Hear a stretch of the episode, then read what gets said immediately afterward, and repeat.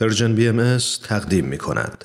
و در این بخش از برنامه های این چهار شنبه رادیو پیام دوست همراه با شما شنوندگان عزیز سری می‌زنیم به اتاق خبرنگار.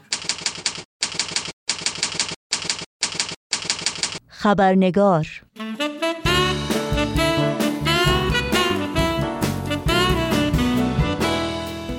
دوستان و دوستداران خبرنگار نوشین آگاهی هستم خوش آمد میگم. و خبرنگار این چهار شنبه رو تقدیم می کنم بخش گزارش ویژه این برنامه به روز جهانی مهارت‌های جوانان اختصاص داره و از اونجایی که گفتگوی ما با میهمان خبرنگار تا حدی مفصل خواهد بود با پوزش فراوان بخش سرخط خبرها رو در این برنامه خبرنگار نخواهیم داشت.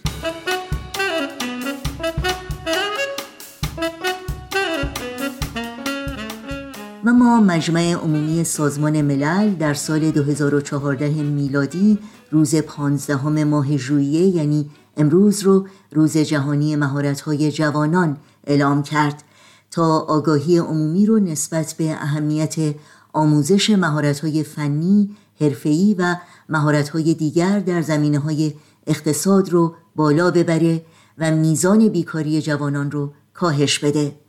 بر اساس گزارش سازمان ملل از پنج جوان در جهان یکی از اونها بیکار و بدون مشغله و برنامه تحصیلی و یا یادگیری مهارت‌های فنی و حرفه‌ای است و سه جوان از چهار جوانی که در این شرایط قرار دارند دختران و یا زنان هستند. بر اساس این گزارش در سال 2017 میلادی جمعیت شاغل جوان نزدیک به 58 میلیون کاهش یافت. تم امسال سازمان ملل برای روز جهانی مهارت‌های جوانان که در چند گرد همایی مجازی مورد گفتگو و مشورت قرار خواهد گرفت مهارت‌ها برای جوانان خستگی ناپذیر اعلام شده.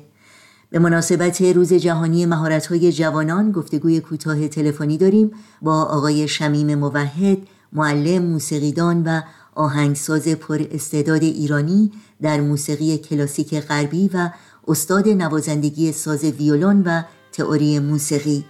با هم به آقای شمیم موحد خوش آمد میگیم و گفتگوی امروز رو آغاز می‌کنیم.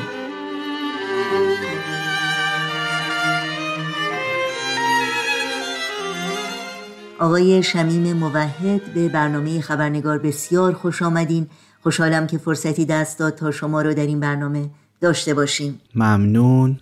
شب و روزتون بخیر. هر جای دنیا که هستید و خوشحالم که در خدمتتون هستم. خیلی ممنون. آقای موحد همونطور که می‌دونید امروز روز جهانی مهارت های جوانان هست.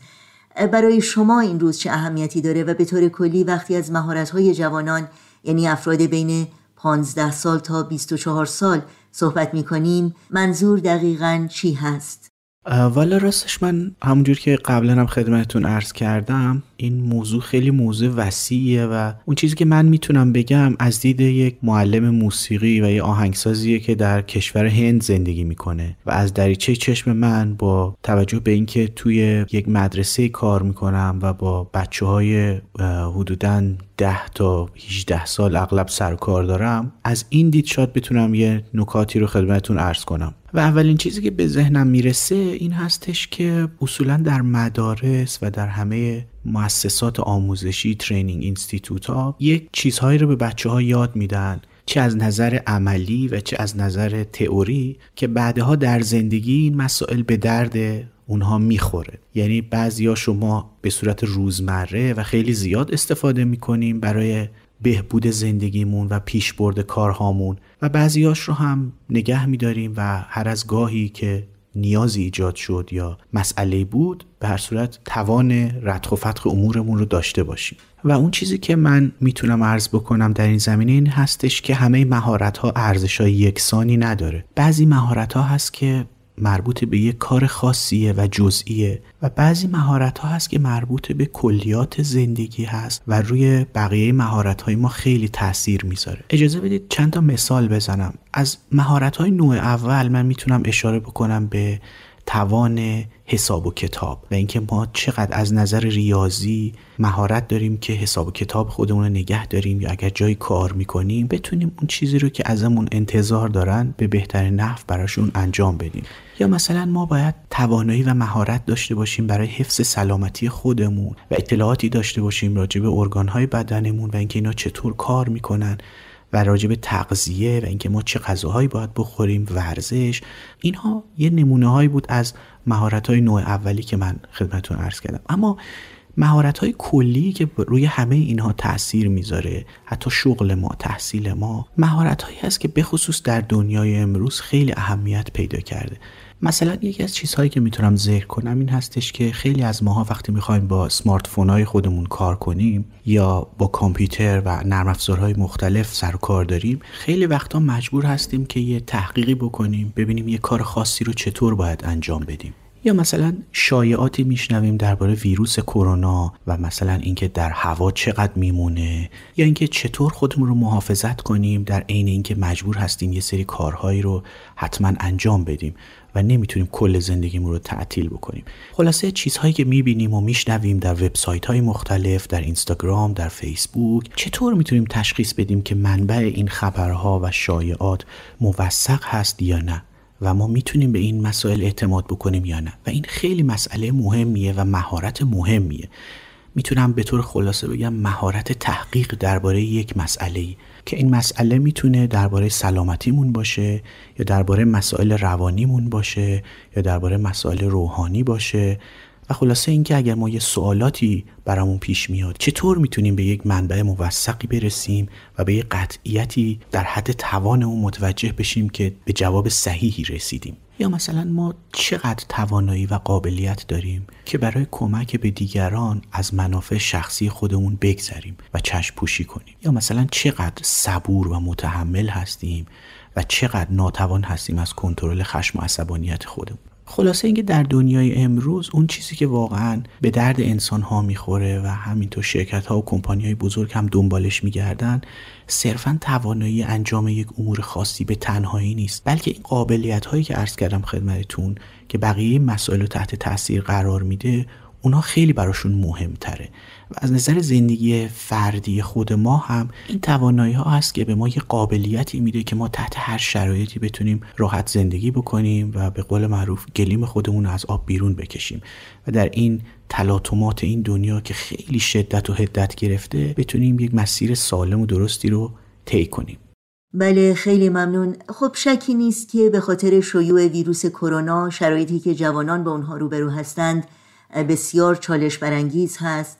با توجه به اینکه شما خودتون پدر دو نوجوان هستید و در زمینه حرفه‌ای هم با جوانان و نوجوانان کار می‌کنید این چالش ها رو شما چگونه می‌بینید؟ راستش من فکر می‌کنم این چالش هایی که به وجود اومده تحت تاثیر این ویروس چالش هایی است که مهارت های سطحی ما رو تحت تاثیر قرار داده مثلا ما دیگه نمی‌تونیم به راحتی مسافرت بریم یا سوار هواپیما بشیم مثل قبل. و خیلی محدودیت های دیگه که به خصوص برای جوانان اون سن و همینطور برای بچه ها خیلی تحملش دشوارتر از ما بزرگ سال هاست بله نکات مثبت این شرایط از دید شما به عنوان یک پدر و معلم و همینطور از دید جوانان چگونه بوده؟ دقیقا می‌خواستم به این موضوع اشاره بکنم. سوال خیلی خوبیه چون واقعا این اتفاقایی که افتاده و محدودیت هایی که ایجاد شده همش هم جنبه منفی نداره. بعضی درهای جدید باز شده و بعضی اتفاقای افتاده که خیلی جالبه. مثلا در زمینه کاری خود من این مدرسه که من کار می‌کنم 18 تا شعبه داره و 18 تا مدرسه مختلف هست با مدیرهای مختلف و سیستم اداری متفاوت. من خیلی سعی می‌کردم که درباره اهمیت موسیقی به اینها صحبت کنم و یه سیستمی را بندازیم که در حقیقت موسیقی رو به صورت یه سابجکت ارائه بدن.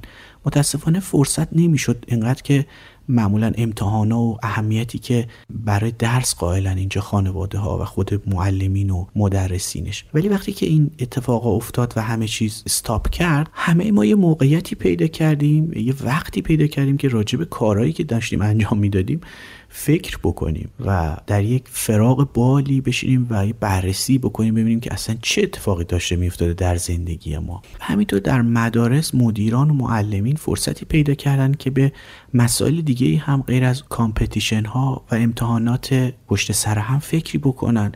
و این یه موقعیت ایجاد شد که ما بتونیم درباره تاثیر موسیقی صحبت بکنیم. همینطور بچه ها وقت بیشتری در خونه داشتن و با استفاده از امکاناتی که امروزه سمارت ها داره و میکروفون های خیلی قوی و دوربین های خیلی خوب. می‌بینیم که در همه جای دنیا خیلی ویدیوهای خیلی زیبایی درست شده از کارهای مختلف هنری و این یه مسئله است که توجه همه رو جلب کرده و اهمیتش و اهمیت خودش رو نشون داده برای زندگی ما. کلا مثبتترین اتفاقی که به نظر من افتاده هم برای جوان ها هم برای بقیه این هستش که توجه ما به یه نکاتی و یه مسائلی جلب شده که قبل از اون توی اون حیاهوی زندگی خودمون و کوران کار و مشغله‌ای که داشتیم امکان پرداختن بهش رو نداشتیم. و این یه فرصتی هست که شاید بتونیم بگیم یه فرصت تاریخی که ما می‌تونیم ازش استفاده بکنیم و جهت زندگیمون رو در مسیر بهتری قرار بدیم. بله خیلی ممنون. خب بر اساس آمارهای بین المللی با اینکه تعداد جوانان در سطح جهان رو به افزایش هست تعداد جوانان بیکار و یا محروم از تحصیل و یا محروم از یادگیری مهارت‌ها هم رو به افزایش هست. بقیده شما راه های مقابله و یا عبور از این چالش مهم چه می‌تونه باشه؟ راستش من همونطور که در ابتدای عرایزم هم خدمتون گفتم من خیلی تخصصی ندارم در زمینه بین المللی و اینکه حالا در سطح جهان چه کار باید کرد یا چطور مشکلات بین المللی رو باید بهش پرداخت. ولی از دید محدود خودم من فکر می‌کنم اگر واقعا اون مهارت های اصلی زندگی ما نه مهارت انجام امر خاصی به طور ویژه تحت یک شرایط خاصی بلکه مهارت زندگی کردن و به زندگی پرداختن در تمام جنبه های مختلف زندگی مثل شغل و کار و درآمد و سلامتی، تحصیل، پیشرفت، روابط خوب با دوستان و خانواده داشتن اینجور مهارت ها رو وقتی یه آدمی داشته باشه هر جای دنیا هر اتفاقی بیفته اون خودش رو می‌تونه تطبیق بده و زندگی خودش رو پیش ببره. ولی اگر ما از اون مهارت های اصلی زندگی قافل بشیم قابلیت های روحانی نداشته باشیم و زندگیمون بسته شده باشه به یک شرایط خاصی با یک ویژگی های خاصی خب طبعا این دنیا که همه چیزش در عبور و مرور هست و شرایط و مقتضیاتش در حال تغییر بوده و امروز هم که در قرن 21 با سرعت خیلی زیادی در حال تغییر و تبدل هست. خب این شرایط وقتی تغییر می‌کنه زندگی ما رو هم به هم میریزه. ولی اگر مهارت های ما عمق داشته باشه اون چیزی که در سطح اتفاق میفته خیلی دردسر آفرین نخواهد بود. و ما بالاخره توان این رو خواهیم داشت که مسیر زندگی خودمون رو به خوبی و خوشی ادامه بدیم. خب تم امسال سازمان ملل برای روز جهانی های جوانان تمرکز بر ها برای جوانان خستگی ناپذیر هست. این تم برای شما چه مفهومی داره و چگونه میشه در اعمال اون در پیاده کردن اون در جامعه فعال و سهیم بود؟ من فکر می‌کنم جواب این سوال رو توی صحبتام در قبل تا حدودی دادم. فقط چیزی که می‌تونم اضافه بکنم این هستش که می‌دونین در این دنیا ما باید یاد بگیریم که چطور به صورت جهانی فکر بکنیم و یه دیدگاه بین المللی داشته باشیم و خودمون رو یه عضوی از جامعه جهانی بدونیم. ولی در عین حال هیته عمل خودمون رو در محل خودمون و محل زندگی خودمون نگه داریم. اگه بتونیم یه همچین بالانسی برقرار بکنیم در افکارمون و فعالیت هامون خیلی موفقتر خواهیم بود و خیلی مقاوم میشیم در برابر تلاطمات این دنیا. مثلا در زمینه کاری خودمون ما می‌تونیم همیشه هوشیار باشیم ببینیم در کشورهایی که خیلی پیشرفته هستند تو زمینه کاری ما اینها چی کار کردن؟ چه مسیرهایی رو رفتن؟ و ما ازشون یاد بگیریم بدون تعصب و با سعه صدر و قدر اون نعمتی رو که واقعا در اختیار بشریت قرار دادن بدونیم. ولی در عین حال متوجه باشیم که ممکنه استاندارد کشورهای مختلف به خصوص کشورهایی که خیلی پیشرفته هستند تو زمینهای مختلف انقدر بالا باشه که از سطح نیازهای محلی که ما درش زندگی می‌کنیم شهر یا کشوری که درش زندگی می‌کنیم خیلی دور باشه. و این یه مسئله هست که باعث میشه حتی اگر ما خیلی هم متخصص باشیم در کار خودمون و سطح بالا باشیم. نتونیم برای اون محلی که زندگی می‌کنیم کاری انجام بدیم و طبعا نخواهیم تونست که فعالیتی بکنیم که درآمدی داشته باشه. اگرچه ممکن خیلی از نظر علمی بالا باشیم یا از نظر تخصصی خیلی بالا باشیم که در یه جای دیگه دنیا ممکنه رو هوا ما رو بزنن. ولی به علت اینکه اون چیزی که ما بلد هستیم یا درش تخصصی داریم به درد همسایه ها و اطرافیان و همشهریانمون نمی‌خوره خب طبعا اونا هم بابتش پولی پرداخت نخواهند کرد و درآمدی ما نخواهیم داشت. این هستش که درسته که ما باید خیلی جهانی فکر بکنیم و استانداردها رو در نظر بگیریم ولی سطح فعالیت های خودمون رو باید در سطح محله و شهر و کشور خودمون نگه داریم و حواس اون باشه که اگه خودمون رو خیلی دور بکنیم از اون نیازی که جامعه اطراف ما داره طبعا تو کار خودمون دچار اشکال میشیم. البته منظور من این نیست که ما سطح کار خودمون رو پایین نگه داریم. بلکه منظور من این هستش که ما باید سعی کنیم در این که خودمون پیشرفت می‌کنیم در زمینه کاری خودمون نیازهای جامعه اطرافمون هم در نظر بگیریم و دنبال یه چیزی بریم و در یک مسئله تحصیل بکنیم یا مهارت پیدا بکنیم که در نهایت به درد اون انسانهایی که ما اطرافشون داریم زندگی می‌کنیم بخوره. اگه تخصص ما با نیازهای اونا هماهنگی داشته باشه هر چقدر تخصص و مهارت ما ساده باشه در کار خودمون خیلی موفق خواهیم بود. ولی اگر هر چقدر تخصص ما پیشرفته و پیچیده باشه ولی به درد اطرافیان ما و به درد کسایی که بینشون داریم زندگی می‌کنیم نخوره طبعا ما مهارتمون بدون خریدار باقی خواهد موند. خب جا داره که از خود شما بپرسم در مورد پیشینتون در مورد فعالیت های حرفیتون اگر ممکنه برای شنوندگانمون قدری صحبت بکنین تا اونها کمی بیشتر با شما آشنا بشن. بله همینطور که می‌دونید ما در امر بهایی توصیه های زیادی داریم بر اینکه اطفال باید موسیقی یاد بگیرن و هر طفلی باید قدری موسیقی بداند. این بود که من موسیقی رو از سن خیلی کم شروع کردم و تا وقتی که در ایران بودم در زمینه های مختلفی مثل نوازندگی در ارکسترهای مختلف تشکیل گروه های موسیقی مختلف برگزاری کنسرت در شهرهای مختلف تدریس آهنگسازی و ضبط استودیویی فعالیت داشتم. و همونطور که می‌دونید من هم مثل همه همکیشان خودم در چهل سال اخیر از رفتن به دانشگاه به خاطر عقیدمون محروم بودیم و به عنوان یک بهایی اجازه نداشتم که تحصیلات عالیه بکنم. و تا اومدم شرایطی برای خودم فراهم بکنم که از نظر مالی و بقیه مسائل بتونم خارج از کشور بشم و درس بخونم یه چندین سالی طول کشید و بالاخره رفتم به کنسرواتوار ساراجیشویلی تفلیس و اونجا درس آهنگسازی و میوزیک تکنولوژی خوندم. یادم سال اول من با نوازندگی ویولون شروع کردم. چون یک سال اونجا نوازندگی ویولون میخوندم و بعد تغییر رشته دادم. اون معلمم به من میگفتش که شما چرا اومدین دانشگاه؟ یعنی من شوخی می‌کردم. همیشه بهشون می‌گفتم که آدما معمولا میرن مدرسه و بعد میرن دانشگاه بعد کار می‌کنن بعد ازدواج می‌کنن. من مسیر یه ذره برعکس رفتم. یعنی رفتم مدرسه ازدواج کردم بعد سالها کار کردم بعد حالا اومدم تحصیل.